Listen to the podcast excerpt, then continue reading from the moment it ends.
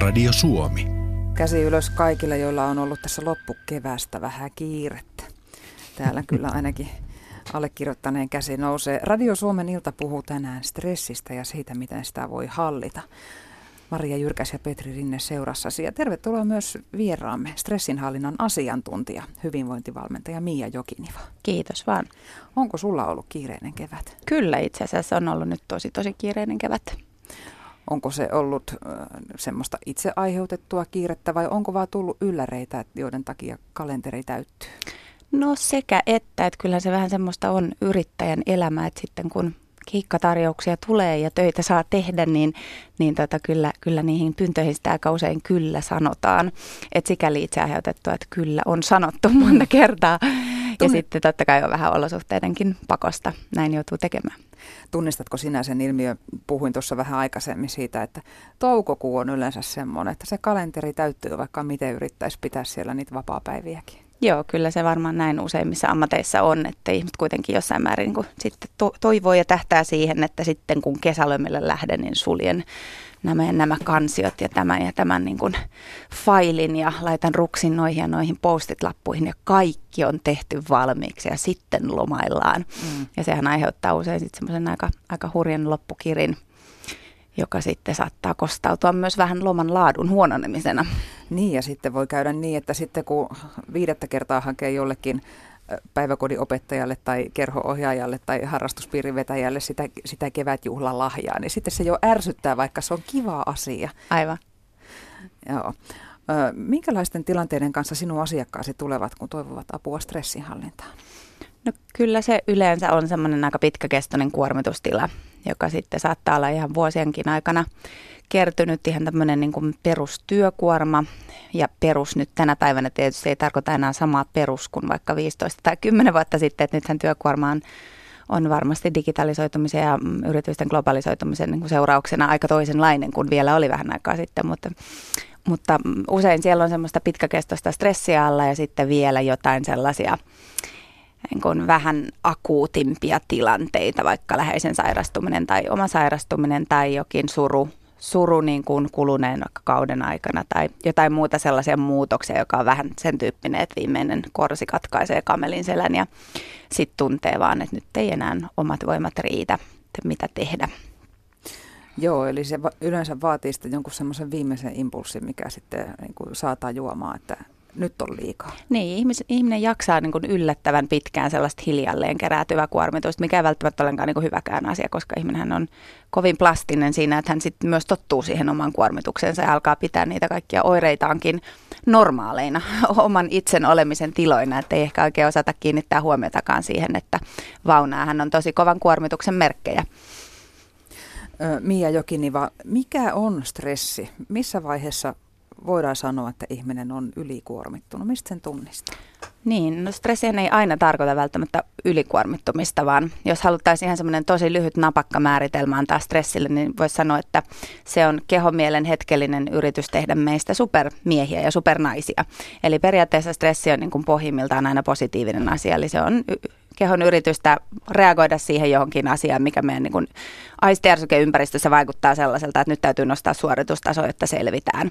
Ja sehän on siis ihan hengissä pysymisessäkin klassisesti hyvä asia, että näin tapahtuu, mutta sitten kun tätä kuormitusta on pitkäkestoisesti ja sitten se iso sana palautumista ei tule tarpeeksi, niin sitten stressi voi vähitellen alkaa muuttua negatiiviseksi.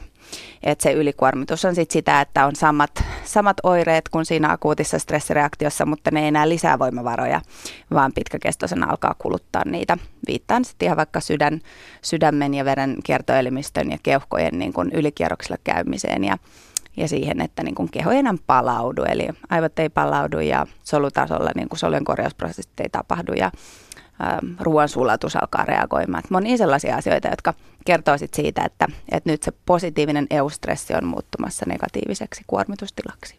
Mutta ainahan näihinkään ei itse välttämättä vielä herää. Ei aina herää. Että niin kuin sitä vaan ajattelee, että no nyt oli vähän huonompi yö tässä, että seuraavana yönä se korjaantuu. Tai että onpas mua närästänyt viime aikoina. Tai Joo. kylläpä päätä särkeä, mutta ei sitä välttämättä tajua, että se voi johtua tämmöisestä pitkäaikaisesta stressistä. Se on ihan totta ja mä sitä niin kuin monesti tässä ajassa mietin, että tässä on vähän tämmöinen välinputajien sukupolvi, tämmöiset niin kuin 4, 5, 60 joille ei ole koulussa näitä asioita opetettu, että mitä stressi tarkoittaa ja miten se niin kuin havaitaan ja miten siihen pitäisi reagoida ja niin kuin miten suojella itseään siltä. Että nyt jos katsoo niin kuin noita opetussuunnitelmia ja sitä, mitä tuolla ihan ekaluokkalaisissa, jopa eskareissa tehdään, niin siellähän opetetaan siis lapsille jo tässä vaiheessa stressihallintataitoja. Heille kerrotaan, mitä se on ja mitä on mindfulness ja mitä on mielen rauhoittaminen ja, ja niin kuin sellaisia taitoja, mitkä on tavallaan tämän päivän arjessa selviämiseen ihan ihan niin kuin keskeisiä, mutta, mutta tässä on paljon tällaisia sukupolvia, joilla on sitä kovaa kuormitusta ja stressiä, mutta ei näitä taitoja. Ja siitä mm. johtuu just tämä, mitä sanoit, että aina ei tunnisteta sitä, että mitä se stressi oikeastaan omassa kehon mielessä edes on. on onko muuten olemassa stressitöntä ihmistä? Ää, joo, kuollut ihminen. Et sanoisin, että stressi on niin kuin hengissä pysymiselle ja sen normaalille elämälle niin kuin välttämätöntä ja, ja positiivistakin. Mutta sitten me ruvetaan niin kuin vaan mittailemaan sitä, että missä kohti menee se niin kuin hyvän raja. Miten sinä stressin hallinnan asiantuntijana ja hyvinvointivalmentajana määrittelet sen, että miten, miten voi ihminen itse niin kuin hoksata, että nyt, nyt on siirtymässä sinne huonon stressin puolelle? Mitkä ne merkit on ihan konkreettiset? No mitään sellaista ehkä niin kuin ihan quick fix-listaa on vaikea antaa, kun se on aina niin kompleksinen asia tavallaan se yksilön elämä ja ne kaikki oireet ja se niin kuin kokonaisuus, missä eletään, että tarvittaisiin niin kuin pidempi kartoitus, mutta voidaan me nyt jotain sellaisia yleisiä linjoja antaa, niin ne on varmaan jotakuinkin niin kuin siinä tietämillä, että, että kokeeko ihminen vielä tekemisen mielekkääksi, onko esimerkiksi se työn imu, onko semmoinen niin kuin positiivinen, inspiroitunut, motivoitunut olo, pääseekö flow-tilaan, ää, ja sitten versus se, että alkaa maistua puulta ja alkaa ahdistaa ja alkaa olla vaikeaa vällä sähköposteja ja ärsyttää lähteä aamulla töihin ja ää, tulee sitten jotain tämmöisiä vähän niin kuin sijaistoimintoja, alkoholiliikakäyttöä, syömistä, jonka avulla relataan iltaisin. Ja sitten ihan ne fyysiset ongelmat, että alkaa olla uniongelmia ja alkaa olla kipuja ja särkyjä ja niin kuin, mm, semmoista, mikä kertoo siitä, että se systeemi on vaan kuormittunut tosi pitkän ajan niin ehkä tämmöiset voisi olla semmoiset niin kuin ihan rautalangasta väännetyt niin kuin erot, mutta kuten sanoin, niin se on aina vähän kompleksisempaa sitten, kun lähdetään niin kuin yksilötasolla katsomaan, että missä mennään. Niin, ja sitten se taitaa se raja olla jokaisella aika henkilökohtainen, että ei voi sillä lailla vieruskaveriin verrata, että no kun tuokin tuossa jaksaa, niin munkin pitää. Joo, just näin, ja sitten, sitten niin pitää muistaa, että ihmisen on kahden erilaisen psyykerakenteet, ja, ja toiset ö, kokee mielihyvääkin tullessaan haastetuiksi ja saattaa niin kuin innostua siitä stressin tuntemuksesta. Ja, ja tota, sitten on toisia ihmisiä, jotka reagoivat niin kuin paljon no, nopeammin siihen kuormitukseen nimenomaan niin negatiivisilla tuntemuksilla. Ja silti näillä ihmisillä voi olla niin kuin stressin tasolla ihan yhtälainen kuormitustila kehossa. Et joskus jopa ne ihmiset, joilla on se niin sanottu tosi vahva kantti tai jolla niin kuin jotenkin pää kestää loputtomiin, niin ne on melkein isommassa vaarassa kuin ne ihmiset, jotka reagoivat nopeammin, koska ne on usein sit niitä tyyppejä, jotka ajaa niin kuin tosi täysillä päin seinään, koska ikään kuin ei suostu myöntämään itselleen, että on väsynyt. Niin, eli onko se sitten just niin, että pää kyllä kestää, mutta esimerkiksi sydän ei välttämättä? Se on just näin, että nämä on niitä tarinoita, surullisia tarinoita, mitä joskus kuulee, että se oli ylemmissä johtotehtävissä oleva nuori, nuori häiskä, joka treenasi triatlonia, oli elämänsä kunnossa ja sehän söikin niin terveellisesti ja niin kuin sehän oli ihan niin kuin, se, sehän oli terveyden perikuva se äijä ja sitten yhtenä aamuna se sai sydänkohtauksen. Tulee vaan mieleen muuten nyt ne monet yritysjohtajat, jotka juoksevat ei pelkästään maratoneja, vaan jo ultramatkojakin. Että sitä elämää suoritetaan vähän niin kuin joka kentällä. Kyllä, ja sehän jää kauhean helposti päälle. Että tässäkin nyt, jos puhutaan niin kuin lomalle siirtymisestä, niin minimuodossa niin kuin jokainen on varmaan kokenut sen, että sitten kun vetää kovaa ja korkealta ja vaatimustaso on esimerkiksi töissä tai ylipäänsä niin kuin oma sisään rakennettu vaatimustaso on korkea, niin kyllä siinä helposti käy niin myös, että vapaa-ajalla on sitten niin kuin raskaat tavat palautua ja, ja tota, se ei sitten enää oikeastaan olekaan sitä ihan oikeaa palautumista. Et esimerkiksi liikuntasuoritukset, kun niitä vedetään tuolla tasolla, kun huippuurheilu melkein tehdään, niin nehän olisi sinällään jo päivän niin kuin yksi riittävä stressikuormitus. Et jos miettii, mitä niin kuin huippuurheilussa tehdään, niin siellä treenataan yksi vai kaksi kertaa päivässä täysillä, minkä jälkeen koko loppupäivä vietetään sohvalla makoille ja palautuen, hmm. syöden ja nukkuen. Ja sitten me, meikäläisten niin kuin huippujohto menee sen aamutreenin jälkeen töihin kymmeneksi tunniksi, minkä jälkeen sitten vielä tekee niin kuin ylitöitä kotona kolme tuntia tai vetäsee vielä iltatreenit päälle. se on vähän liikaa. Mutta onko se sitten ongelma, jos nämä ihmiset itse eivät siitä kärsi? No melkein väittäisin, että jokainen kärsii jossain vaiheessa. Et kyllä niin kun... Tai ehkä ainakin perheenjäsenet. No niin, niin ajankäytöllisesti joo. Tota, niin, onhan se totta kai niin, että silloin kun ihminen on hyvässä kunnossa, hän myös palautuu nopeammin. Et sillä lailla totta kai puhun kaiken liikunnan harjoittamisen puolesta, mutta tavallaan just se pyhä tasapaino, että mikä on se tasapaino sen arjen työn kuormituksen ja sitten vapaa-ajan välillä. Jos myös vapaa-aika on tosi kuormittavaa, niin sit, sit voi vähän niin kuin laskea, että yksi plus yksi on kaksi, että ei voi niin kuin ei voi, ei voi kuluttaa niin, ei voi kuormittaa itseään niin paljon, kun ei kerran palaudu. Että jostain niin se palautumisen aika pitää hakea. Jos ei se tule sieltä vapaa-ajalta, niin sit jossain vaiheessa kyllä tulee ongelmia ennemmin tai myöhemmin. Radio Suomen illassa puhutaan tänään stressistä ja kohta mennään myös stressinhoitokeinoihin ja puhutaan myös siitä, miten voi ennaltaehkäistä sitä, ettei, ettei polta itseään loppuun. Jos sinulla siellä vastaanottimen ääressä on oma kokemus tai kenties jotakin kysyttävää tai ihan vaan kommentoitavaa, niin tänne päin vaan viestiä. Yksi tapa lähestyä meitä on Radio Suomen WhatsAppin kautta. Numero on 044 421 0895 tai sitten netin kautta yle.fi kautta Radio Suomi, sieltä kohta viesti studioon, niin sitäkin kautta saa tänne meille viestiä ja meille voi myös soittaa. Joo, niin voikin 020317600 on puhelinnumero. Päivi vastaa siellä puhelimeen, että sinne vaan reippaasti soittamaan. Olisi kiva kuulla lähetyksessä joku tarina vaikka siitä, miten on itse oppinut hallitsemaan omaa arkea ja järjestämään elämänsä sillä lailla fiksusti, että itse tai sitten edes se vieruskaveri ei kuormitu liikaa. Yle, Radio Suomi. Stressihallinnan asiantuntija, hyvinvointivalmentaja Mia Jokiniva. Miten stressi voidaan diagnosoida ihan sillä lailla, että mitataan ihmisestä, että oletko ylikuormittunut? No yksi tapa tehdä se on tietysti ihan tällaiset niin stressihormonimittaukset. Eli yleensä se markkeri, jos nopeat stressihormonit on adrenaliini ja noradrenaliini, niin sitten kun siellä on sitä pitkäkestoista stressihormoni kortisoli, niin se on yleensä se markkeri, että miten sitä kortisolia niin kuin siellä verenkuvassa ilmenee. Ja sen pitäisi olla tiettyä aikaa vuorokaudesta, eli aamuseltaan niin korkeammalla ja sitten illalla laskea. Monesti stressaantuneelta ihmiseltä sitten kun mitataan yleensä neljä kertaa vuorokaudessa, niin sitten huomataan, että kortisoli kierto onkin vähän päälaillaan, että se alkaa nousta siellä aamu, aamuyöstä kolmen maissa, neljän maissa, siitä johtuu just sitten ne yöheräilyt, ja sitten se laskee uudelleen siellä aamulla, kun normaalisti ihminen piristyy, niin sitten tuleekin aamupäivällä väsymys, ja sitten taas toisen kerran nousee illalla, kun pitäisikin normaalisti nukuttaa, niin sitten tuleekin se tehopiikki, että mitäs tehtäisiin, ja käytäisikö nyt ne duunipostit läpi ja, ja muuta, että se on yksi tapa, ja tota, sitten toinen on tietysti ihan tällaiset niin kuin, mittaavat teknologiat, esimerkiksi tämä suomalainen First Beat, jota käytetään siis ihan NBAissa ja NHL huippurheilun parissa, mutta se palvelee kyllä ihan tämmöistä rivikansalaistakin erinomaisesti. Eli heillä on sitten ihan tämmöinen oma algoritmi, joka niin mittaa sykevälivaihtelua, sykettä, hengitystä, liikettä. Sitä pidetään semmoinen kolmisen päivää sitä mittaria ja sitten se lukee datan Mm, syötetään semmoiseen systeemiin ja sieltä saa sitten hyvinkin tämmöisen havainnollisen käyrän, missä ihan itse näkee siis, että mikä, mikä päivän aikana palauttaa ja mikä kuormittaa. Joskus ne, ne voi olla niin kuin aika päinvastaisiakin ne tulokset, mitä itse mieltää, että miten se olisi. Ja sitten mikä mielenkiintoisinta, niin siellä näkee myös yöunen laadun kauhean hyvin. Et moni saattaa siinä kohti yllättyä juuri näistä äsken puhumistamme huippujohtajista, että vaikka nukkuukin kahdeksan tai seitsemän tuntia tai kuusi tuntia tai uskottelee itselleen, että tarvitsen vain viisi ja puoli tuntia unta, niin sitten kun näkee sen, sen testituloksen mm, punaisena, eli että vau, siellä ei olekaan yön aikana palautumista kuin 15 minuuttia, niin siitä sitten usein, usein niin kuin tulee se ensimmäinen herätys, että kyllä tässä nyt todella poltetaan kynttilää molemmista päistä, vaikka itse ei näin tuntisikaan.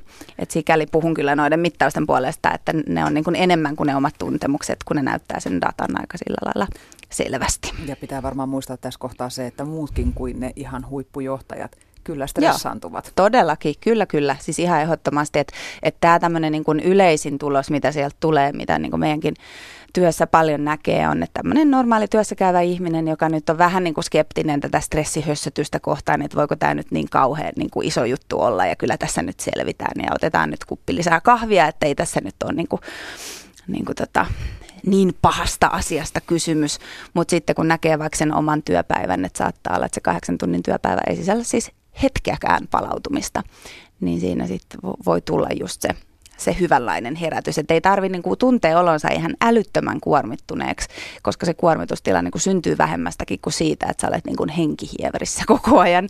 Että se, se, se, tulee siis ihan vaikka multitaskaamalla siinä työpisteen ääressä, vaikka ei tuntisi niin kuin olevansa kuormittunut, niin vaan se, että sä joudut kaiken aikaa niin kuin kohdentaa mieltä ja vähän niin kuin pinnistämään ja suorittamaan niitä työtehtäviä, niin se on kuormitusta ja se näkyy stressinä kehossa. No hei, kuinka, kuinka nopeasti tämä tämmöisen tilanteen voi korjata? Eli, eli jos sä nyt mittaisit mut ja huomattaisit, että stressiä on ja Joo. sitten sä katsoisit, että mitä mä teen päivässä ja mä muuttaisin jotain mun päivässä, niin näkyisikö se sitten seuraavalla kerralla heti näissä mittauksissa? Päivän jälkeen, kolmen ei, päivän jälkeen? Ei, ei näkyisi. Ei näkyisi, että puhutaan kuukausista puhutaan kuukausista, että alkaisi jotain näkyä ja joskus kuukaudetkaan ei riitä. Eli sitten kun ollaan niin kuin tilanteessa, missä hermosto on ylikuormittunut ja rasittunut niin kuin pitkäkestoisesti, niin sitten myös se, että sille pystyy opettamaan erila- niin kuin uudenlaista tapaa toimia ja niin kuin saa sitä sinne palautumisen puolelle enemmän saa sitä niin sanottua parasympaattista vastetta, eli sitä rentoutumisesta vastaavaa hermoston osaa ja sen reagoimista niin käyntiin, niin se voi kestää tosi kauan. Mä jostain joskus kuulin, että, että uupumukseen, jos puhutaan ihan niin kuin, no, ylikuormitus, uupumus, mihin se raja nyt vedetäänkään, niin siitä palautumiseen saattaa mennä jopa tuplasti se aika kuin se, että minkä on kestänyt ajautua siihen tilaan. Joo, joo. Onko ihan, mitään perää? Ihan validi, validi väite, että sen takia itse niin kuin mielellään aina puhun ennaltaehkäisystä.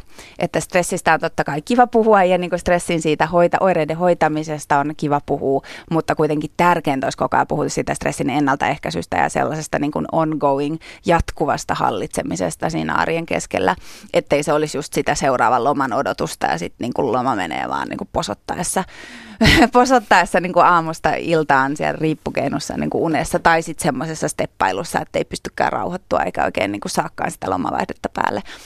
Puhutaan hetken kuluttua lisää juuri tästä, miten se elämänsä voisi rakentaa niin, että, että sitä kuormitustilaa ei pääse syntymäänkään. Mutta nyt käydään kellumassa. Täydelliseen kehon ja mielen rentoutumiseen tarvitaan paikka, jossa ärsykkeitä on mahdollisimman vähän tai että ne ärsykkeet ovat ihmiselle miellyttäviä. Kelluttava suolavesi tankissa, jossa ei ole valoja eikä ääntä, on tutkitusti yksi parhaista paikoista rentoutua.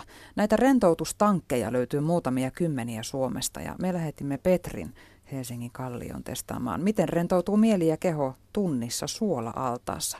Oppaana on Float Kallion omistaja ja yrittäjä Tommi Elo. Tämä on Kallio Float. Tuli juuri tuohon, jätin auton tuohon pihalle ja Helsingissä kaikkihan on tottunut siihen, että kun jonnekin menee, niin autoa ei saa kyllä yhtikäs mihinkään parkkiin. Mutta ainakin tälle aamusta, jos tänne tulee yhdeksän aikaa, niin parkkitila löytyy runsaasti. Tommi ottamassa mua vastaan täällä. Me, mä olen menossa nyt kellumaan ja mä olen menossa ensimmäistä kertaa kellumaan, niin mistäs, mit, mitäs me nyt tehdään? Tossut laitettiin jalkaan. Tossut laitettiin jalkaan. Mä alkuun näyttää, miltä meidän nämä muut tilat näyttää. No niin. Ennen kuin mennään itse, itse tankkiin kurkkaamaan. Että vessa löytyy tuosta taulasta ja siellä hyvä käydä ennen kellontaa, että se on kiva, että kellonta keskeytyy sen takia, Joo. on vessa. Että tässä on tila, missä on meillä kaikki kellon jälkeen. Sieltä löytyy kaikki kosmetiikat, hiusten kuivaajat, hoitoaineet, kaikki. Eli ajatuksena on se, että jos meille tulee, niin tänne tarvitse ottaa mukaan se yhtään mitään. Meillä on pesuaineet, pyyhkeet, kosmetiikat, kaikki. Tänne on tulla kesken työpäivän vaikka lounaalla käymään, jos haluaa. Että tota noin, ei tarvitse lähteä minkään urheilukassin kanssa aamuliikkeelle, jos haluaa tulla tunnin jälkeen kellumaan. No, tämä, oli se, tämä oli se toinen, mitä mä ajattelin. Tuo toinen oli tietenkin tuo parkkiasia tuossa, joka on hienosti hoidettu. Ja tämä oli se toinen asia, että voiko tosiaan tulla ihan... Joo, voi tulla. Ja, et, ja tässä meidän tämä oleskelutila. Eli tänne ihmiset, jotka tulee ennen kellontaa, mutta pääsevät kellon jälkeen. Jengi tykkää viettää tässä aikaa. Me keitellään kahvitteet sun muut tähän kellon jälkeen. Siinä on vähän apusteltavaa. On vähän vinyllevyä, lehtiä muuta, mitä voisit lukea ja kuunnella ja niin poispäin. Kellon jälkeen aika usein semmoinen olo, että ei välttämättä heti tee mieli lähteä mihinkään. Et vähän ehkä tekee mieli kelalla asioita ja ihan vaan niin kuin juoda vettä, ottaa iisisti, niin tässä sitten saa sen, sen tehdä kellon jälkeen. Miksi vinyylilevy? Siksi kun Eli mulla, mulla on himasella vinyylilevy, mä tykkään vaan niistä. Sitten vaan tykkää kuunnella hyvää musiikkia, niin haluaisin tuoda sen tännekin. Aika vähän jengi niitä loppujen kuuntelee, mutta, tota, no, niin, mutta se on kiva lisä. Jos ei muut, niin ainakin itse voi kuunnella sitä.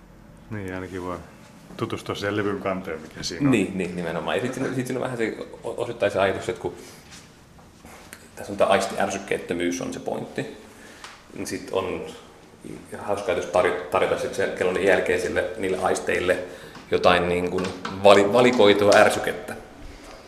Ja nyt me taas tähän itse tankkihuoneeseen. No niin, nyt, on, nyt, nyt tuli tämmöinen avaruustunnelma. Joo. Nyt aukeaa kansi. Eli tänne sitten olisi tarkoitus pian mennä tunniksi, tunniksi makaamaan. Täältä tuli lämmin kostea Joo, meriilma. Kyllä, eli, eli se on, se on 35,5 astetta toi vesi. Ei, se on ihan pintalämpötila lämmitetty. 35,5 on se, mikä, mikä me ollaan todettu itse asiassa asiakkaiden palautusta, että se on niin kuin paras lämpötila. On tiettyjä vakioasiakkaita, jotka haluavat sitä vähän, vähän muuttaa.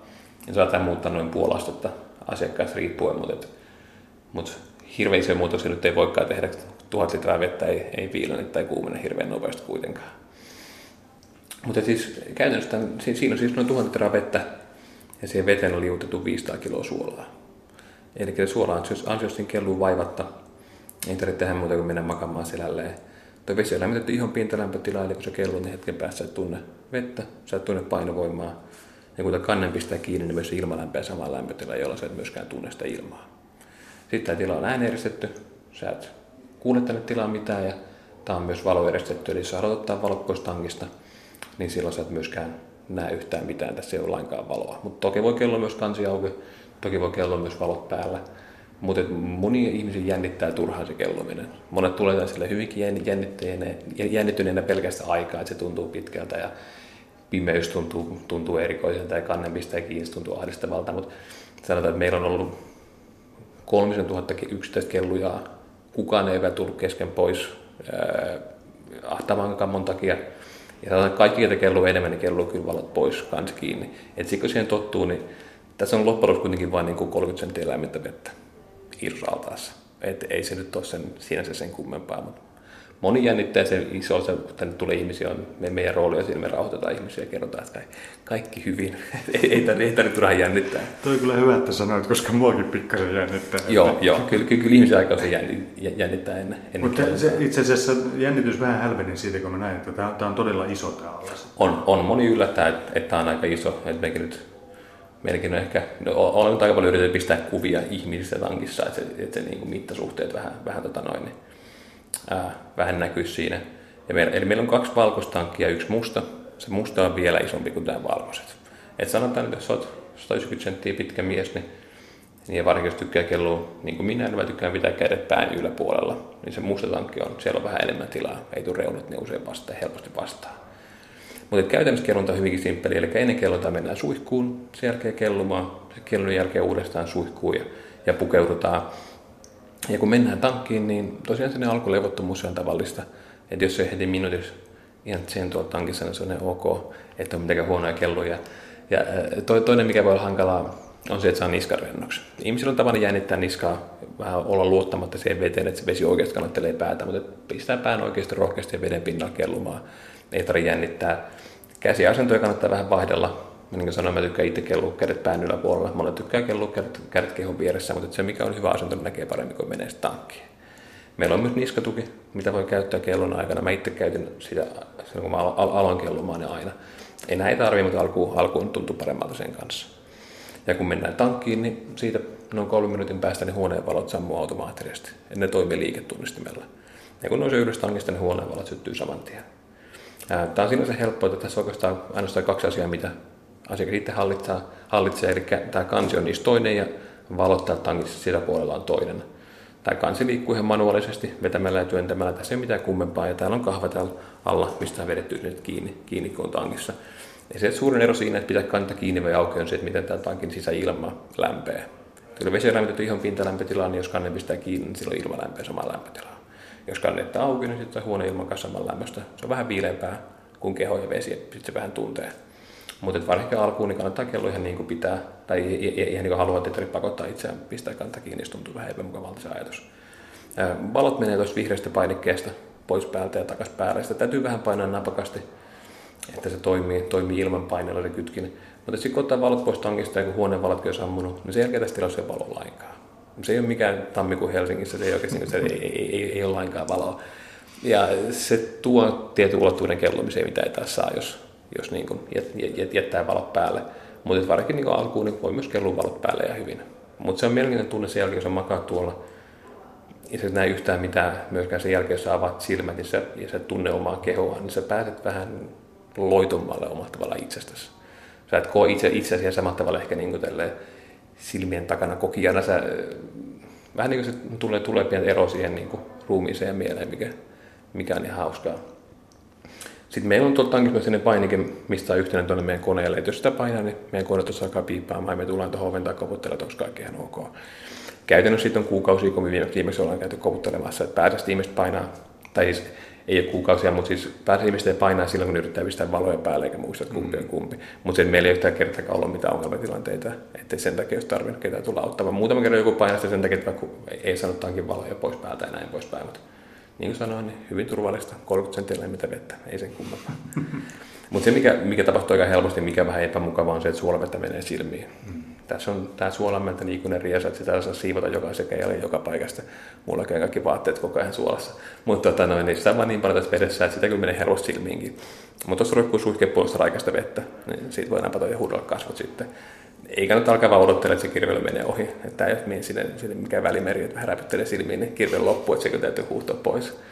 Ja vaseliini löytyy, jos on ihorikki jostain kohtaa, niin voi laittaa haavan pintaan, mutta pienten haavojen kirvely menee ohi nopeasti muutenkin ja korvatulppi kannattaa käyttää. Ja sen takia vaan, että ei menisi korvaan. Ja se ei ole vaarallista, jos se menee, mutta siis vaan se, että jos et muista pestä korvia hyvin suihku, suihkussa kellon jälkeen, niin sitten on suolaa korvassa. Vaaratonta, mutta vähän epämukavaa. Ulko menee lukkoon tältä puolelta. Nämä tilat on täysin yksityiset, eli tankissa ollaan ihan alasti. Toki voi olla uima-asu päällä, mutta siinä ei ole, siinä ei ole mun mielestä mitään tarvetta. Tämä on täysin yksityinen, täällä ei ketään muuta. Eli sekin, että makaat tuolla kellonnassa ja sä et tunne painovoimaa, sä et tunne vettä, sä et tunne ilmaa, niin jos sulla on uimapuku päällä, sä tunnet sen. Ja se taas vähän, vähän niin kuin laimentaa sitä kokemusta. Eli mä niskatoin kanssa välillä itselle niin, että, että kun ei tunne mitään muuta tuntea sen niskatoin pään takana, niin sekin voi alkaa jotenkin niin tuntua tosi vahvasti, tuntuu vähän ikävältä. Ää, Teitä kellon stressioiminen niin, että alkuun tuli vähän musiikkia tankkiin. Toki voi ottaa ilmakin musiikki niin kuin Siis aika monen tekikone alkaa useimmin käymään meillä, mutta useasti se helpottaa, että on vähän jotain ärsykettä, vähän jotain musiikkia siihen, että heti ihan hiljasta pimeätä yksin tuolla. Niin alkuun tulee vähän aikaa musiikkia, sen jälkeen tulee vajaa tunti hiljasta aikaa, ja lopussa se musiikki alkaa soimaan uudestaan. Eli kun musiikki alkaa lopussa soimaan, niin sitten tietää, että kellot alkaa olla pikkuhiljaa ohi ja siirrytään suihkun puolelle. Ja suihkun on pesuaineet ja pyyhkeet on penkin päällä. Ja ajalta on semmoinen, mikä menee tankissa hirveän helposti ja joillekin se aiheuttaa myös vähän levottomuutta, kun ei oikein pysty tuota noin seuraamaan, että kauan aikaa on mennyt ja kauan aikaa on tulossa. Mutta ei kannata liikaa miettiä sitä aikaa, koittaa keskittyä vain siihen, että löytää sen keholle hyvä asennon tankissa ja sitten varjentautua. Hmm. Ja oikeita asentoa kellomuselle ei ole jokainen. Jokainen löytää se asennon itse. Sanotaan selällään, ei mahallaan. Mm. Mutta mut, mut, mut, mut, muuten ei ole siinä, sinänsä oikein mitään. Että, tota noin, et, et, et, hirveästi tulee asentoja pysty, mutta käsiasennon suurin, mitä pystyy niin manipuloimaan tuolla. Ja just se niska ja harteissa joutuu on myös yleisvissä niitä jäykkyyttä. Et, tota noin. Joo. Mutta hyvinkin simppeli, omaan tahtiin vaan suihkuu ja me pistää sessiot vähän, vähän päästä No niin, päälle. Nähdään tunnin päästä. Nähdään tunnin päästä.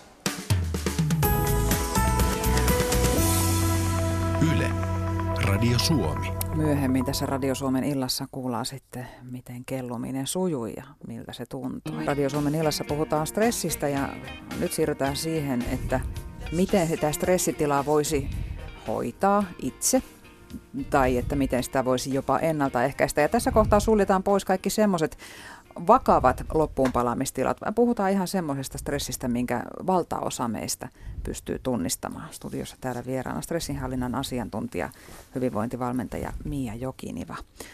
Öö, kun puhutaan stressin hoidosta tai sitten ennaltaehkäisystä, niin onko ne konstit siinä samat? Kyllä, ne voi aika pitkälle samatkin olla, ehdottomasti. Et sitten tietysti, jos stressi on jo pitkäkestosta ja päällä, niin sitten tarvitaan tietysti vähän vahvempia annoksia kuin sitten silloin, kun hermosto toimii ikään kuin se palautumisen ja kuormituksen välillä vielä normaalisti. Niin sitten ehkä lyhyemmätkin palautumisen hetket toimii ennaltaehkäisevästi. Hmm. No jos nyt on vaikka sellainen tilanne, että väsyttää ja ärsyttää, ja ajattelet, että mulla on ollut kiirettä, että tämä on varmaan stressiä, niin mitkä olisi sinun semmoiset täsmäohjeet, että miten sitä voisi ihan omatoimisesti lähteä purkamaan sitä tilannetta? Mikä siihen auttaisi? Niin, no Just en nyt uskalla luvata, että nämä keinot väsymykseen ja ärtymykseen tehoavat, mutta että jos puhutaan niin kuin yleisemmin siitä, että, että kun sitä ylikuormitusta on ja kun sitä semmoista negatiivista stressiä alkaa jo olemaan siellä arjessa niin paljon, että, että kaikki ei tunnu enää olevan kondiksessa, itse havaitsee, että jotain tarvitsisi tehdä, niin Mä viehättää itse tosi paljon tuo äskeinen insertti ja se deprivaatiotankin ajatus. Sehän on kovin niin kuin äärimmäinen keino tehdä se, mistä seuraavaksi puhun, mutta tota, niin se on niin kuin tavallaan minikoossa juuri se, mikä on ehkä mun semmoinen yksi arjenhallinnan niin kuin isoin vinkki, minkä usein annan, tai merkittävin osatekijä, se on just tämä, että se päivittäinen elinympäristö on monilla niin valtavan täynnä erilaisia stressiärsykkeitä, jotka tulee siis meidän systeemiin sisään äh, ihan kuuloaistin kautta, näköaistin kautta, tuntoaistin kautta, tämmöisenä jatkuvana niin kuin ärsykkeiden virtana, johon meidän keho reagoi, jota me ei itse välttämättä laisinkaan tunnisteta stressiärsykkeeksi. Piippaukset ja tuuttaukset ja äh, kaiken maailman niin kuin äänet siinä omassa arkisessa olemassa, liikenteen äänet ja työpaikan äänet ja asumisen äänet. Ja ne on niin kuin useimpien ihmisten elämässä niitä kuormitustekijöitä, mistä niin kuin valtaosa päivittäisistä stressireaktioista syntyy. Et sit jos lähdetään niin kuin miettimään, että miten voisi stressin määrää vähentää, että jos ei nyt voi ihan mennä työnantajalle sanomaan, että en tee enää hommista kuin puolet, niin sitten voisi niin miettiä sitä, että miten tällaista kuormitusta, mikä tulee vähän salakavalasti aamusta iltaa meidän systeemin käsiteltäväksi, voisi vähentää. Eli miten sitä omaa niin aistiarsukeympäristöä saisi rauhoitettua. Ihan lähtien siitä, millainen oma työpiste on, että onko siellä pakko olla kaiken niin älämölön kaiken aikaa päällä, millaiset niin. valot on, onko ne suorat valot, jotka sojottaa silmää, voiko ne olla pehmennetyt kohdevalot, häirintyykö perifeerinen näkökenttä koko ajan siitä, että ihmisiä menee ohi, miten sitä avokonttorin niin kuin säpinää pystyisi hillitä ympärillään, voiko käyttää vastamelukuulottekeita, kun tekee työtä ja tämän tyyppisiä asioita. Mm. Ja sitten, sitten totta kai, niin kuin, mitä siellä vapaa-ajalla tapahtuu ja miten ne päivittäiset palautumisen hetket töissä käyttää, että monille ruokailun pitäisi olla se kaikista palauttavan hetki päivää, mutta sitten se vietetäänkin siellä ravintolan metelissä huutaen työkaverin kanssa sen äänen yli. Ja se näkyykin sitten mittauksissa yllättäen vaikka kuormittavimpana hetkenä päivässä ruokailu, jonka pitäisi just olla se kohta, kun nollataan. Et ehkä joku semmoinen niin kuin aistiärsykkeiden systemaattinen vähentäminen omasta arjesta, mm. hiljaisuuden lisääminen ja tällainen ehkä myös tämä on niin filosofisempi kysymys, sen tyhjyyden arvostaminen. Sehän puuttuu meidän kulttuurista melkein käytännössä katsoen kokonaan, että mehän kammotaan tyhjiä tiloja ja tyhjyyttä sinällään, mm. mikä sitten taas niin kuin voisi olla ihan kauhean tervetullut aivojenkin hyvinvoinnille, että jos arjessa olisi enemmän hetkiä, kun ei tapahdu mitään. Niin ja siis monestihan saattaa ajatella niin, että no nyt en tee mitään ja sitten laittaa telkkarin päälle ja ottaa puhelimen siihen sohvalle mukaan ja sitten telkkarista tulee sitä ääntä ja sitten puhelin kilisee vieressä kaiken maailman ilmoitusta, niin Kyllä. Se, se ei ehkä sitten ole sitä palauttavinta mahdollista aikaa. Kyllä, että jos ihan miettii, että miten niin semmoinen normaali arkinen oleminen on muuttunut aika pienessä ajassa, että ennen me mentiin bussipysäkille, sitten me odoteltiin bussia, kunnes bussi tuli. Mutta nyt me tarvitaan kännykkään, aletaan hoitaa niin kuin hommia. Ennen me istuttiin siellä bussissa, katseltiin ikkunasta ulos ja sitten oltiin niin kuin matkalla jonnekin ja, ja aivot oli vähän semmoisessa lepotilaverkostoon niin tyhjäkäynnissä. No nyt meillä on sielläkin se puhelin kädessä ja me niin kuin tehdään jotain tai tarkistetaan jotain tai, tai sitten ja monesti ihan turhaankin. Totta, siis ihan siis vaan, että mennään niin kuin menemisen ilosta sinne someen tai availemaan niitä sähköposteja.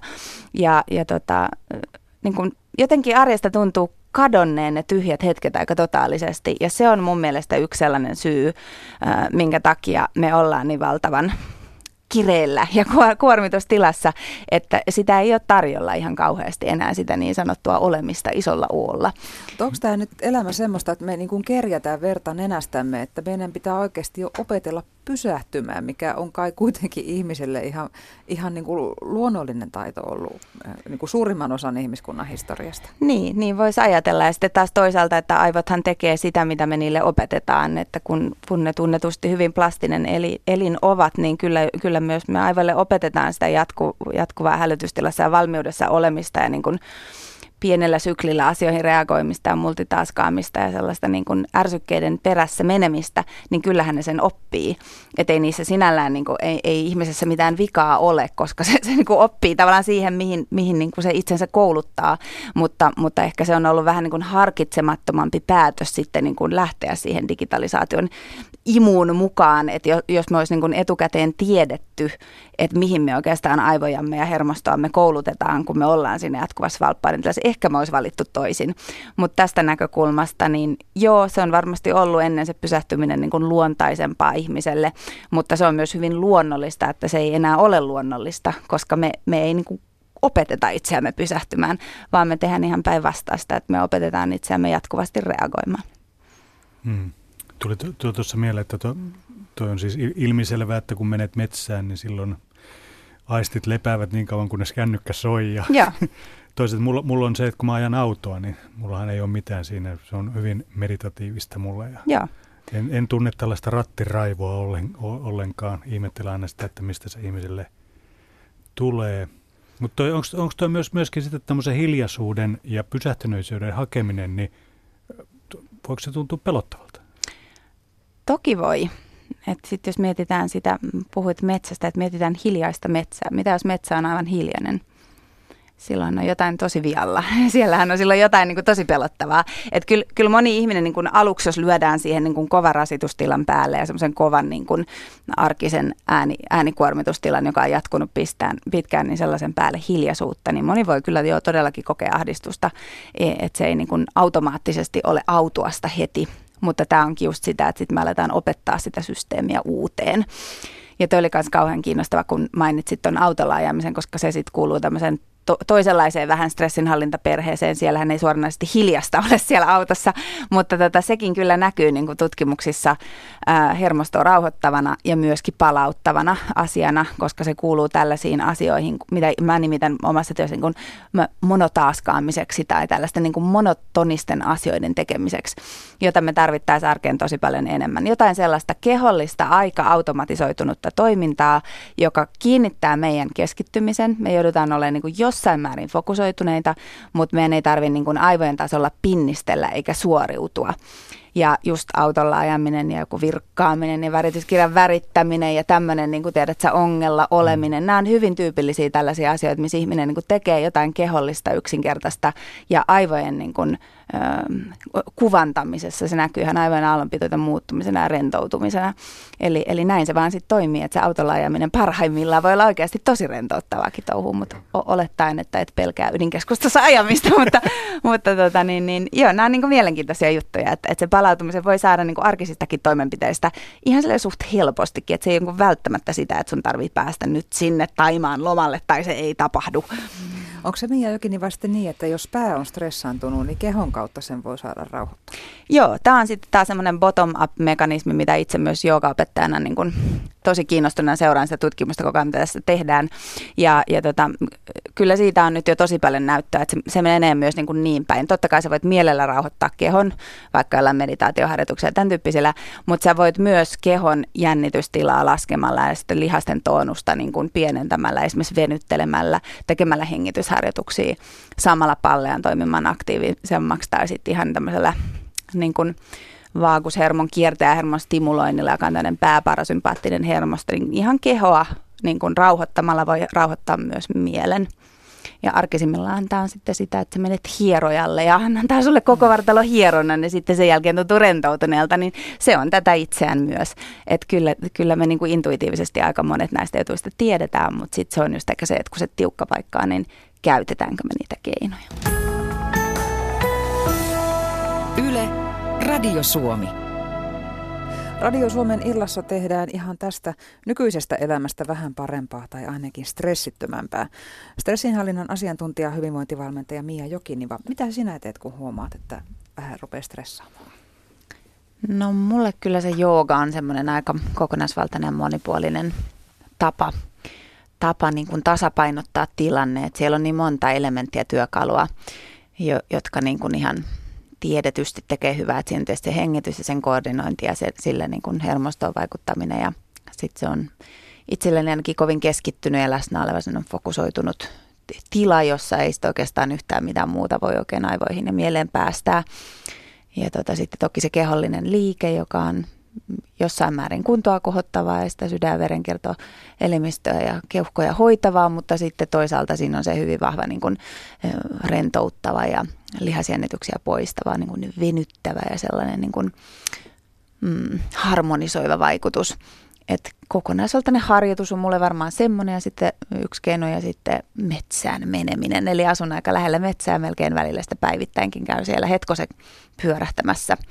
Ja sitten ihan uusin juttuhan on mulla nyt tämä metsäjooga, joka tänään itse asiassa ilmestyy kirja nimeltä Metsäjooga, jossa yhdistää sitä vähän näitä kahta, että tunnetusti metsässä on paljon stressiä purkavaa ja se tiedetään, ei ihan tarkalleen miksi, mutta se nähdään, että siellä sitä parasympaattista aktivaatiota ja rentoutumista ja palautumista niin kuin hermoston tasolla saadaan ihan vaan metsässä oleskelusta, mutta sitten itse oma ajatukseni, että sitten kun siellä vielä vähän joogaa sen päälle, niin se on niin kuin tupla vaikutus, niin, niin tota sellainen, että voi vaan niin kuin siinä luonnossa liikkuessaan niin kuin tehdä niitä hyödyllisiä asioita ja, ja niin kuin hetkeksi irrottaa piuhat ja, ja niin kuin katkaista, katkaista ne arjen kahleet ja sitten tulee vähän uutena ihmisenä takaisin taas omaan päiväänsä ja sen jatkumiseen, kun tulee sieltä metsästä ulos.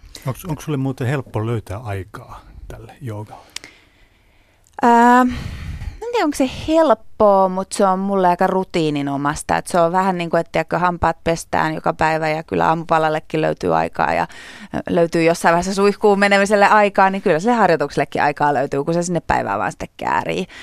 Et mm, televisiota en katso laisinkaan ja kotityötkin on välillä aika minimissä, että et sitten niin teen sellaisia valintoja, mitkä tätä sitten koen, että palvelee sitä omaa hyvinvointia.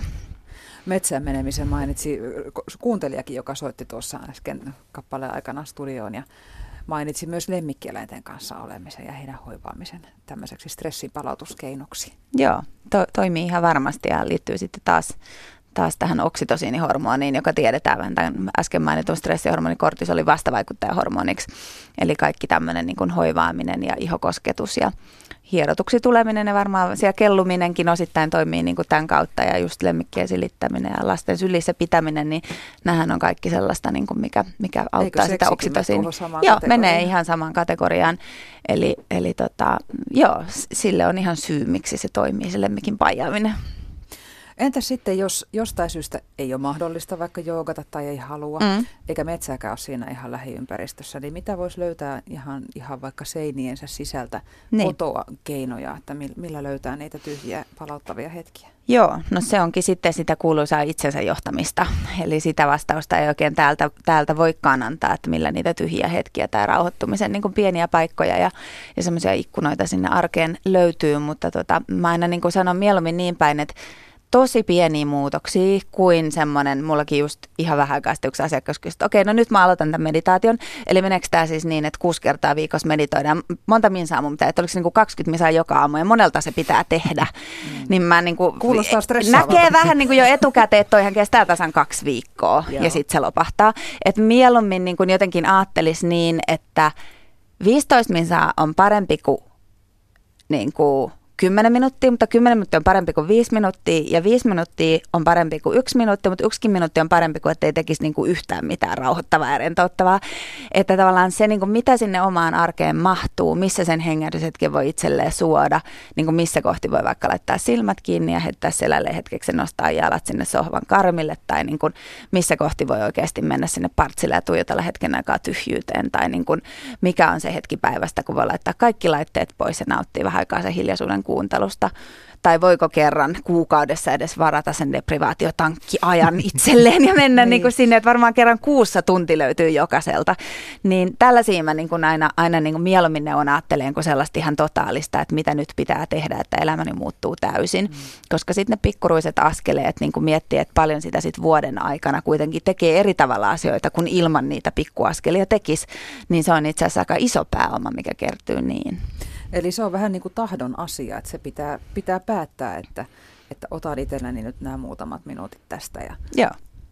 Kyllä, se on ihan sama juttu, kun moni ihminen puhuu siitä, että elämäni paras päätös oli ottaa Facebook tai Instagram pois kännykästä, mutta sitten, että miten sen päätöksen tekee ja tekeekö Onko sitä. vähän just se, että me ei uskalleta enää olla oikein tavoittamattomissa? Niin, voi olla, että tässä on käynyt vähän niinkin. Yle. Radio Suomi. Hyvinvointivalmentaja Mia Jokiniva, kuinka nopeasti niitä tuloksia alkaa sitten huomata, jos päivittäin opettelee ottamaan edes sen muutaman minuutin breikin pari kertaa? Tämä on vaan mulle ja nyt, nyt en tee mitään. Taas on vastattava, että se on niin kovin yksilöllistä, mutta kyllä mä oon nähnyt asiakkaita, jotka ihan huomaa viikossakin jotain. Et ehkä yleisempää on sitten, että kuukausien mittaan huomaa unen laadun parantuvan tai huomaa, niin kun, että pinna ei palakkaan enää niin helposti tai on helpompi keskittyä tai olo tuntuu yleisesti niin kuin keventyneen, joku sellainen pilvi, raskas, tumma pilvi tuntuu väistyneen. Mm, monenlaisia markkereita, mutta kyllä mä sanoisin, että viikoista kuukausiin varmaan on semmoinen realistinen toive, että oikein näissä asioissa ei semmoisia nopeita pikavoittoja ole. Kuinka helppoa se on löytää se oma tapa rentoutua, kun eikö sen kuitenkin pitäisi olla semmoista, mistä tykkää, että jos vaikka niin kuin meditaatio ei nappaa yhtään, Joo. niin, niin sitten pitää löytää joku muu tapa. Joo, ehdottomasti. Ja se, se siinä varmaan just onkin, että kun moni tykkäisi kauheasti makoilla soffalla ja vaikka sitä Facebookia räplätä, ja sitten kun se, se nähdään, että se ei, se ei toimi, mutta toisaalta niin kun on se parempi maata siellä sohvalla ja räplätä Facebookia kuin vaikka vaikka tota, olla rankalla iltalenkillä, jos niin kuin pitää näistä kahdesta valita silloin, kun on kovassa stressitilassa. Hyvä kompromissi on kirja, jos pystyy Joo, keskittymään. kirjahan on siis todella, itse asiassa lukeminen näkyy niin kuin ihan mahtavana useimmiten niissä palautumisen mittauksissa, että, että se ihminen, joka niin kuin tekee koneella töitä tai sitten versus tekee puhelimesta jotakin illalla ennen nukkumaan menoa ja se ihminen, joka lukee kirjaa ennen nukkumaan menoa, se on miltei poikkeuksetta niin, että se kirjaa lukeva ihminen palautuu heti niin kuin nopeammin tai yöunen laatu niin kuin muuttuu syväksi ja hyväksi nopeammin kuin tällä toisella tyypillä, joka oli sen digitaalisen laitteen kanssa. Et ja kirja on muuten ainakin meikäläisellä yksi myös semmoinen stressihallinnan mittari. Elämässä on ollut jaksoja, jolloin ei ole pystynyt keskittymään kirjaan, on ollut niin stressissä Joo. tai kuormittunut. Joo. Ja, ja sitten taas kun pystyy lukemaan vaikka ahmasemaan yhdeltä istumalta suunnilleen tai päivässä kirjan, niin sitten tietää, että no niin, nyt on niinku taas jotenkin rennompi ja, ja niinku parempi meininki elämässä, että ei ole aivan niin kirjalle viritettynä. Just näin. Ja näin niin kuin kommentoi kyllä moni oma asiakaskin, että et siitä jotenkin myös näkee, että niin kuluneiden vuosien just sen multitaskaamisen muutoksia sinne, että mitä se tekee meidän aivoille. Että et tuntuu, että pitkäkestoinen keskittyminen ihan vaikka lukemaankin, niin se on itse asiassa aika haastavaa tänään. Että se ei ole niin itsestään selvästi enää olemassa oleva taito, jos miettii, että koko työvuoden niin kuin vaan multitaskaat ja sitten kun se kesäloma alkaa ja otat sen paksun ihanan kirjan ja vetäydyt sinne riippumattoon, niin yllättäen käykin niin, että – että sitä ei olekaan niin helppo lukea. Et tulee mieleen kaikkea muuta, mitä voisi tehdä. Että tota, joo, oot ihan oikeassa. Puhutaan muuten tuosta lomasta, kun sen mainitsit. Monella vuosilomat ovat edessä ja, ja sitten niin kuin, sinne on ensinnäkin laadittu jo lista, että mitä kaikkea pitää hoitaa semmoista, mitä ei ole ehtinyt tässä työn ohessa tekemään. Ja sitten suuret toiveet siitä, että nyt viimein saa relata. Mitkä sun semmoisia asioita, mihin, mihin sinne sitten kompastutaan? Mm, varmaan just siihen, että no perheen sisällä ensinnäkin voi olla vähän erilaisia kesälomaunelmia, että sitten kenen unelmia ja toiveita siinä kuunnellaan ja niin kuin, niin kuin pääseekö jokainen toteuttamaan sitä oman näköistään palautumista, että se on varmaan yksi haaste. Ja sitten tosiaan se, että, että jos ja kun se työvuosi sisältää paljon sitä tekemistä, niin se vaan on niin kuin fakta, että se ei heti niin kuin ehkä lopu se tekemisen meininki, kun lomalle päästään, mikä voisi olla tosi hyvä, että olisi enemmän sitä tyhjää tilaa, että moni sitten rupeaa vähän suorittamaan sitä lomailukea, että tehdään kaikki rästihommat ja nyt nämä kaikki puutarhajutut, mitä on koko talvi mietitty, että tehdään ja käydään siellä ja siellä, että, että siitä voi tulla sitten vähän semmoinen niin kuin tekemisen kierre, joka ei sitten taas ole sitä tyhjää aivojen palautumisen tilaa, eikä fyysistäkään palautumisen tilaa. Sitten kolmas asia, mikä monesti lomalla kuormittaa, on se, että milloin aika semmoinen tiukassa istuva mielikuva siitä, että esimerkiksi alkoholi kuuluu hyvään lomailuun. Tämmöinen tota, kuuluisa viinin mytologia termin käsittänyt Ronald Barthes. Hän on kirjoittanut tästä paljon, että kuinka populaarikulttuuri on myynyt meille tällaiset tietynlaiset niin kuin mielikuvat, esimerkiksi just just niin kuin tämmöisen alkoholin käytön rentouttavuuteen liittyen. Että meillä on aika monella sellainen ajatus nytkin, että, että se on sitten se täydellinen kesälomahetki, vaan viettäydyn sinne niin köynnöskasvin varjoon, sinne terassille, sitten on se kylmä siiri tai kylmä oli, kylmä viini, että se on se hetki. Tai sitten grillijuhlissa sitten kaverien kanssa, kun, kun korkataan, niin se on se täydellisen loman niin kuin kukentuma. Mutta sitten taas, kun me katsotaan, mm, katsotaan, että mitä se hermostossa oikeasti tapahtuu, kun sinne alkoholia laitetaan, niin se ei monta alkoholiannosta ota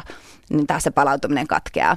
Ja aika monella se loma menee vähän semmoiseksi tissutteluksi, että sitten sitä vähän niin kuin rentoudutaan joka päivä pikkasen, kun on se ihana mielikuva siitä, että sen alkoholin kanssa rentoudutaan ja lomaanhan se vähän niin kuin kuuluu ää, ja, ja ei ehkä tiedosteta, että tämä on todella myytti, joka me ollaan vähän purematta nielty, että sillä ei ole niin kuin oikeastaan todellisuuden ja niin kuin meidän kehon palautumisen kanssa mitään tekemistä, että se ei ole niin kuin millään tavalla rentouttavaa se alkoholin nauttiminen kehon näkökulmasta, että ehkä just sitten semmoinen, että voisi miettiä sitä, että jos mulla on nyt kuukauden kesäloma, niin niin mikä määrä, mikä määrä niin kuin valkoviinipulloja kertyy sinne tiskialtaan reunalle. Ja, ja tota niin, niin, että jos tarkoituksena on niin kuin ihan, ihan todella palautua, niin sitten sit voisi niin kuin miettiä, miettiä, että onko tämä paras keino, onko muita keinoja. Mm. Että se on yksi semmoinen iso kuormitustekijä monen suomalaisen lomassa edelleen. No tuohan, tuohan myöskin tulee mieleen nämä ulkomaanmatkat, joissa aloitetaan jo tuolla Helsinki-Vantaalla – Joo, joo. Skol. Nyt, Kyllä. nyt mennään ja sitten sitä jatketaan koko loma siellä ja Just tullaan näin. hyvin stressaantuneena takaisin. Juuri näin, että on, on tavallaan niin kuin mainosteollisuus on opettanut nämä meille jotenkin aika vastaansanomattomasti ja me ollaan ihan niin kuin omaksuttu nämä mielikuvat siitä, että totta kai rentoutuminen tarkoittaa tätä, että et, näin me vaan toimitaan, että et, et se on niin kuin kauhean jännittävä välillä purkaa niitä myyttejä ja niin kuin huomata, että et mikä on niin kuin myytti ja mikä on totta, mutta tämä on ehdottomasti myytti, että, että alkoholi tekisi lomasta jotenkin rennomman tai paremman. Eli sä voit, sä voit taata, jos ihminen jää nyt lomalle eikä ota alkoholin pisaraakaan, että se on parempi loma kuin ikinä. Sitähän mä en tietenkään voi taata, mutta sen mä voisin taata, että se on palauttavampi kuin loma kuin sen alkoholin kanssa. Se on melko varma.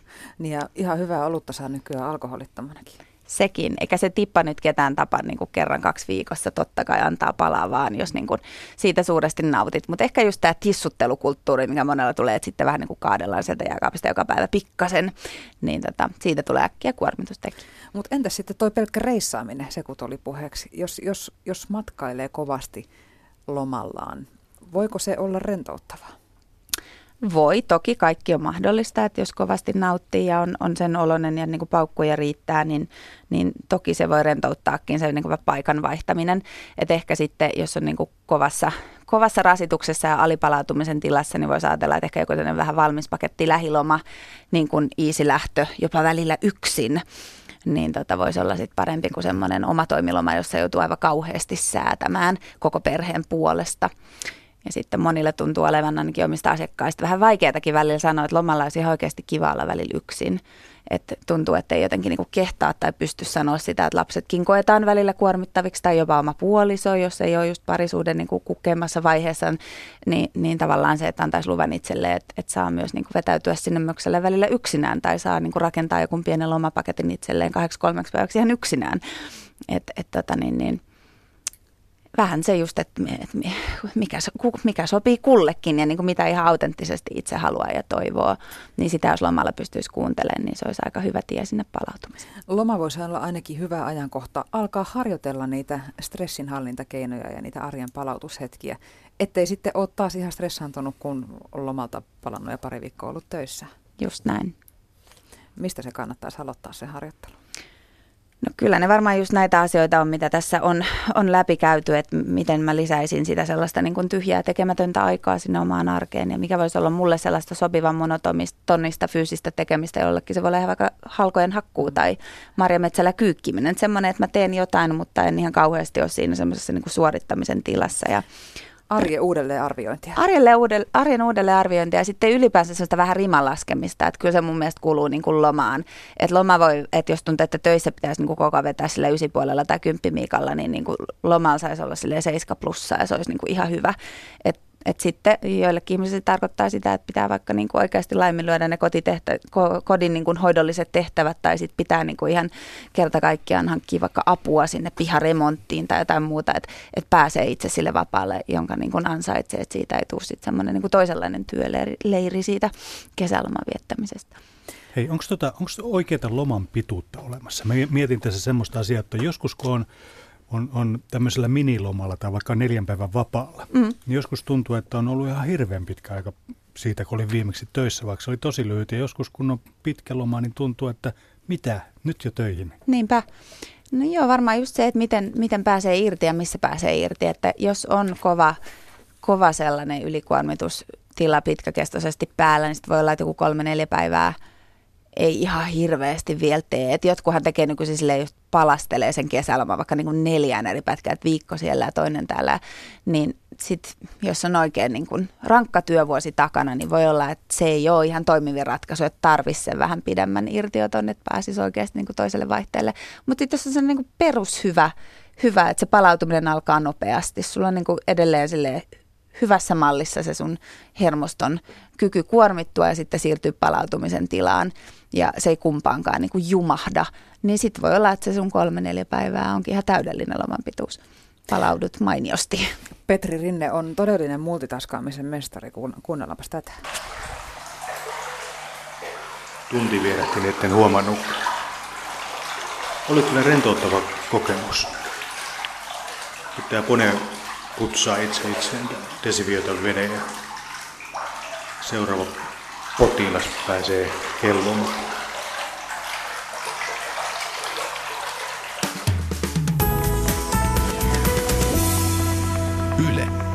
Radio Suomi. Lähetimme siis Petri Rinteen tunti sitten rentoutumaan suolavedellä täytettyyn tankkiin Helsingin Kallioon. Ja nyt on aika summata lopputulos.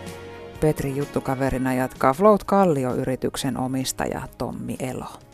No niin Tommi, mä olin, tulin kellumasta. Oltiin siis tunti, eikö niin? Joo, joo. Mä olin samaan aikaan naapuri, naapuritankissa sun kanssa. Kyllä hyvin ajantaju lähtee sillä tavalla, mutta sen voin kyllä sanoa, että pikkasen ennen kuin se musiikki rupesi tulemaan, niin mulla oli semmoinen olo, että nyt varmaan on niin kuin... Joo, ja se on aika yleistä. Sanotaan, että meillä tulee äärimmäisen harvoin joku kesken pois, sieltä vaan niin kuin puolen tunnin jälkeen tai jotain muuta. Mutta sanotaan, että, että silloin tällöin tulee ihmisiä pois just sillä ehkä muutama minuutti ennen, viisi minuuttia ennen kuin aika loppuu, niin voi kuulla suihkun käymä. Että se, että vaikka se ajataju menettää, niin kyllä aika hyvin, kyllä meidän, kyllä meidän niin ruumiissa on näköjään joku kello, mikä kuitenkin vähän, vähän, vähän kertoo, että missä miss, miss mennään. Mutta sitten, sitten teillä on mahdollisuus myös tuolla iltapuolella olla 90 minuuttia, jos haluaa. Joo, joo kyllä. Me, tota, noin, niin... Heavy user. niin, niin, ja, me, ja on muutamia ihmisiä, jotka halunnut olla niin kaksi kellon tai mikä melkein kolme tuntia putkea. Et, tota, noin, se on sitten se on sitten aika, aika tota noin, niin, no se voi olla vähän, vähän vaikeaa, kolme tuntia on niin pitkä aika. Mutta joo, siis toi tunti on semmoinen, mun mielestä tunti tankissa on oma tavallaan, oma tavallaan minimi, että tota noin, niin siitä, siitä lyhyemmät kellon ei sit oikein niin kuin, sitten ne kaikki hyödyt tuli, tuli irti ja kyllä niin kuin 75-90 minsa on se aika, mitä mäkin tykkään, tykkään olla. Mutta tota noin, niin tunti on silti tosi monelle tosi hyvä aika. Että siihen me ollaan vähän niin kuin päädytty, että se on semmoinen, mikä, mistä ihmiset eniten tykkää. Mulla kävi monenlaisia ajatuksia tuossa, kun mä kelluin siellä, mutta oli varmaan semmoinenkin kohta siinä, että mä en itse asiassa ajatellut mitään. Ja sitten kun sä et, sä et niin ymmärrä sitä, että sä oot vedessä ennen kuin sun lihas tekee sen, sen, että siellä se joku hermo täräyttää sun kättä ja sitten se aalto tulee, niin sitten taas tajuaa, että hei, tässähän ollaan suolavedessä. Joo, siis on mielenkiintoinen paikka, kun periaatteessa siis, siis eihän, eihän, eihän tuommoista paikkaa ole oikein missään muualla. Noin vähän ärsykkeitä ei oikeastaan ole missään muualla. Tota niin kuin kello minun tunnet, painottomainen tunnetta ei oikein saa missään muualla, ellei matkusta, matkusta kuolleeseen mereen mutta tota, niin sielläkään tietenkään ärsykkeettömyyttä ei ole. Että, että on ensimmäinen kerta, niin se on mole, monella aika outo. Ja siinä on myös sellaisia, niin kuin monet saa vähän semmoisia aistiharhanomaisia tuntemuksia, kun ne ei oikein tunne kroppaa. Ja sitten voi alkaa niin kuin vähän olevinaan tuntemaan asioita tai nähdä asioita tai kuulla asioita. Ja ylipäätään, kun ei tule ulkopuolelta ärsykkeitä, niin sitten ärsykkeet alkaa vähän niin kuin tulee, tulee sitten sieltä päin. Tämä jännä juttu siitä, kun mehän yleensä tämmöistä meditatiivista tilaa haetaan aika paljon niin kuin luonnosta.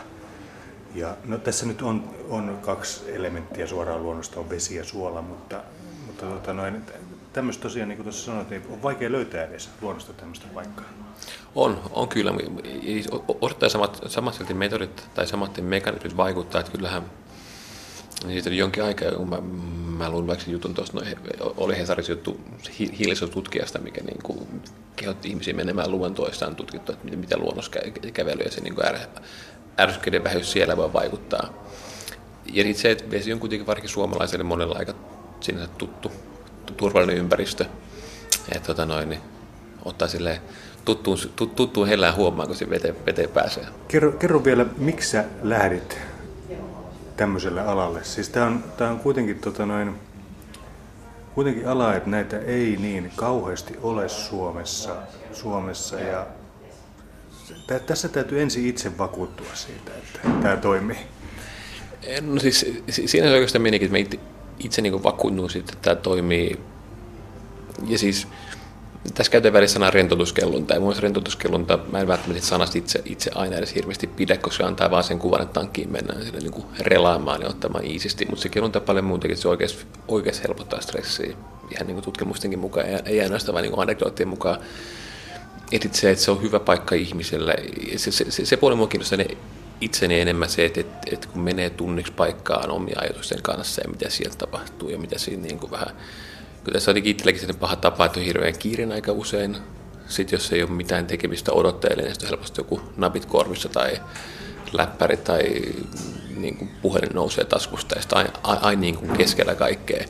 Niin se, että, se, että mua kiinnosti itseänikin enemmän se puoli siitä, että, että mitä siinä oikeasti tapahtuu, kun viikoittain alkaa käymään tämmöistä tankissa vähän niin kuin olemaan ihan täysin yksin siellä ilman mitään häiriötä.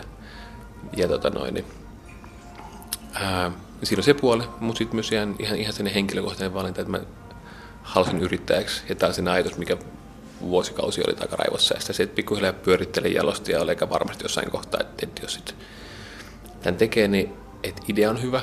Että sitten on siitä, että, että, niin kuin, että onko muna lähteä toteuttamaan ja mikä se toteutus on. Mutta sitten sit se vaan jäi niin paljon mietityä takaraivot, oli pakko lähteä kokeilemaan. Ja sitten painettiinkin pari vuotta silleen, pari vuotta hommia kello ympäri, niin kuin, että saatiin tämä paikka pystyä ja sitten vielä noin vuoden verran kello ympäri, että saatiin, saatiin sen verran homma pyörimättä varapalkat muitakin ihmisiä töihin. Että tota noin, mutta nyt on hyvä tilanne, ihmiset löytävät on oikein hyviä, palaute on ollut hyvä. Joku voisi sanoa, että tämä on huuhaata. Menkää kokeilemaan ja miettikää sen jälkeen, onko se huuhaata. Mutta tätä on ihan to, tosissaan ihan Ruotsissa tutkittu ihan tieteellisesti. On, on ja tätä on aika paljon tutkittu. Että sen takia siis en, en ole vielä valmistunut yliopistossa, mutta kuitenkin niin yliopistotaustaa ja, ja, ja tottunut siihen, että kun sanoo jotain, niin se oikeasti täytyy, että oikeasti on viitteet, on, se, siis sanalla on merkitystä ja tämmöisessä hyvinvointialassa on aika paljon sellaisia, että puhutaan diitoksista ja puhutaan toksiineista ja vasta, mitkä ei tarkoita sen saa oikein yhtään mitään. Mutta se, että, että, että, että niin jos me sanotaan jotain, mitä kellonta tekee, niin kyllä meillä on aina sen tueksi sitten joku tutkimus. Et, tota noin, ja kyllä me aika ajoin kun me markkinoissa kerrotaan, mitä se, mitä se tekee, niin kyllä aika ihmiset kysyvät, mihin tämä perustuu, niin kyllä me silloin lähdetään sähköpostilla pidon tutkimuksia tällä henkilölle, jos vaan sähköpostilla mulle kertoo, ei ole vielä tullut palautetta kertaakaan, mitä hän on pitänyt tutkimuksesta. Mutta tota noin, että et, niin et, et, et sillä, sillä sanotaan, että, myöskin, että vaikka tämä on uusi, niin tämä on viisi tullut keksitty ja pitkään tutkittu. Että tässä ei täydy, niin kuin, tässä ei täydy luottaa vaan mututuntumaan tai tämmöiseen niin mielenvoimaan ja placeboon tai muuhun. Että että et, et pystyy, pystyy viittaamaan ihan oikeisiin tutkimuksiin. Niitä mun ensimmäinen kerta, niin tämä yksi kerta, kun käydään täällä, niin tämä voidaan laskea niin kuin kokeiluksi. Et kun se ensimmäinen kerta ihmisiä jännittää aika usein, siinä aika paljon, aika paljon kaikkea uutta. Eikä kertaa tankissa ehkä sotkee pari kertaa suolapettä silmiin ja ehkä unohtaa pistää vaseliiniin haavaa. Ja, et siinä on, tai korvatulpa. Niin, tai korvatulpa tätä vastaavaa. Siinä si, si, si, si, si, voi mennä se ensimmäinen kokemus. Se jää helposti vähän niin kuin, se ensimmäinen kokemus ja yleensä niin kuin niistä niin kuin kellunnoista pinnallisimmaksi periaatteessa. Et se, että kun kolme kertaa käynyt, niin sen jälkeen aika, voi aika pitkälti sanoa, että mitä itselleen kellunnasta saa. Hyötyykö sen verran, että haluaa ottaa meidän jäsenyyden tai jatkaa käyntiä tai muuta. Sitten kun ne kolme kertaa on käynyt, niin sitten tietää jo, että mitä kelluminen on. Et se ensimmäinen kerran jälkeen voi, voi, voi olla vielä vaikea sanoa, että mitä se on, että paljon sitten oikeasti saa. Ja tutkimuksen mukaan tämmöinen vähän pidempi hoitokerta, niin sillä on pitkäaikaisia vaikutuksia, kuukausien on. vaikutuksia. On, siellä on kuukausien vaikutuksia. Nyt tuli niin kuin, siellä tutkimuksissa on osittain ollut vähän ongelma, että ne otantajoukot on, on ollut kohtuu pieniä, mutta nyt hetken aikaa tuli just vähän erityyppinen tutkimus, missä oli sitten niin kuin, useita kymmenen ihmisiä, missä tutkittiin nimenomaan myös niin kuin, että kerran vaikutusta. Ja, ja tota, no, nimenomaan ahdistuneisuuden ää, ahdistuneisuuden hoidossa, niin niissä ainakin oli antoi erittäin rohkaisevia tuloksia siitä, mitä yksi kerta voi, voi, voi, voi tuoda. Toki siinäkin se ympäristö voi vaikuttaa ja näin poispäin. Et nyt se täytyy taas se tutkimus, että jatketaan Jenkeissä ja, se, ja sitten tehdään niin pidempää, pidempää tutkimusta. Mutta tota, niin kerronnan vaikutukset voi jo tosi hyvin alkaa yhdestä kerrasta. Ja varsinkin kun itsekin käy enemmän kellumassa, niin vaikka olisi parin kolmen viikon kuukauden tauko, no mitä nyt itse ehkä harvemmin on, kun on kohtuu helppo päästä kellumaan, niin tota, no, yksi kertaa tekee tosi hyvää. Että tota, no, itsekin vähän taipumus, taipumus niin kuin, ei nyt stressaantua, mutta vaan, vaan uusi yrittäjä paljon asioita niin kuin, koko ajan tekemässä ja tota noin, niin ei ehkä osaa kaikkea tehdä vielä niin hyvin kuin pitäisi ja haluaisi. Niin sitten on, sit on kelluminen sellainen paikka, mihin oikeasti pääsee pääsee pitää paussia. Ja nyt kun itsekin on niin jo vähän vähemmän täällä paikan päällä, niin myös tämä oma kellontopaikka, niin pystyy rentoutumaan. Että jossain vaiheessa, jossain vaiheessa sekään ei ollut ehkä se paikka, mihin tultiin rentoutumaan. Että jossain vaiheessa olikin silloin, kun alkanut, oli ihan suuterilapselle kenkiin meininki, että, että itse kehottaa rentoutumaan ja pitää huolta. Ja sitten painaa kello ympäri duunia, mutta semmoista se on. Radio Suomen koekaniini Petri Rinne, tuliko rentoutuneempi olo? Kyllä, siis vä- väitän, että, että hyvin, hyvin paljon rentoutuneempi olo, olo sen jälkeen kuin, kuin tuommoinen normaali olo, jos siihen vertaa. Oletko sä Mia Jokiniva kokeillut tämmöistä? Mä en ole koskaan kokeillut. Mä kyllä sujuvasti niin viittaan monesti näin deprivaatiotankkeihin. Mä oon lukenut näitä tutkimuksia paljon, mutta tota, en ole itse kokeillut tästä kyllä inspiroituneena tästä insertistä, niin nyt tein sen päätöksen, että sen kolmen kerran kortin ostan. Mulla tuli tässä myös tämmöinen aivan ihana visio visio tota, samaan aikaan tämmöinen hyvinvointivisio, kun 80-luvulla kaikilla oli omat vesisängyt, kaikkihan osti hysteerisesti makuuhuoneisiinsa vesisänkyjä, niin, niin tähän on aivan mahtavaa, jos tästä tulisi tämmöinen uusi muotivillitys, että tästä formuloitaisiin tämmöinen niin kuin omakotitaloon tai rivitaloon tai kerrostaloon sopiva kotitankki kaikki. Mm. Ja sitten se voisi olla semmoinen, kun, kun tota, niin, niin tietysti helpointa siis tuu meditaatiojakkaralle ja meditoida, mutta kun se ei ole helppoa kaikille. Tämä vaikuttaa niin kuin tekniikaltaan niin, ja tulokselta tosi saman niin tyyppiset. Joo, et, et ihan niin kuin hyödyt on sata varmasti samoin kuin meditaatiossa, mutta se ei ole niin helppoa kaikille ihmisen meditaatio. Ai, että tämä olisi mahtavaa kellahtaa aina illan päätteeksi omaan kotitankkiin. mutta aistit voi pysäyttää, mutta ajatuksia välttämättä ei. Miten sitten ne ajatukset? Niin, no, Onko se asenteesta vähän kiinni kanssa? Eh, kyllä aika paljon me käytetään sitten näissä stressihallinnan tekniikoissa ja jogan tekniikoissa ja meditaatiossa ja uskon, että mindfulnessissa ihan sama, että annetaan sitten kuitenkin ajatuksille jokin yksinkertainen kohde. Että se on aika niin kuin harvinaista, että voisi teettää sen tekniikan ihmisille tai itselleenkään, jossa vaan ei ajateltaisi yhtään mitään. Että se ei niin kuin toimi pidemmän päälle. Eh, se voi toimia sekunteja, mutta kyllä sieltä sitten jostain ajatus pulpahtaa, niin ehkä se toimivampi on se, että annetaan joku tosi yksinkertainen kohde, vaikka lasketaan, tai sitten on joku tämmöinen visuaalinen kohde, tai sitten joku tämmöinen niin kuin, vaikka lyhyt lause, jota toistellaan, mutta joku sellainen, mihin se ajatus sidotaan, niin sitten se ajatus ei pääse harhailemaan. Yle, Radio Suomi.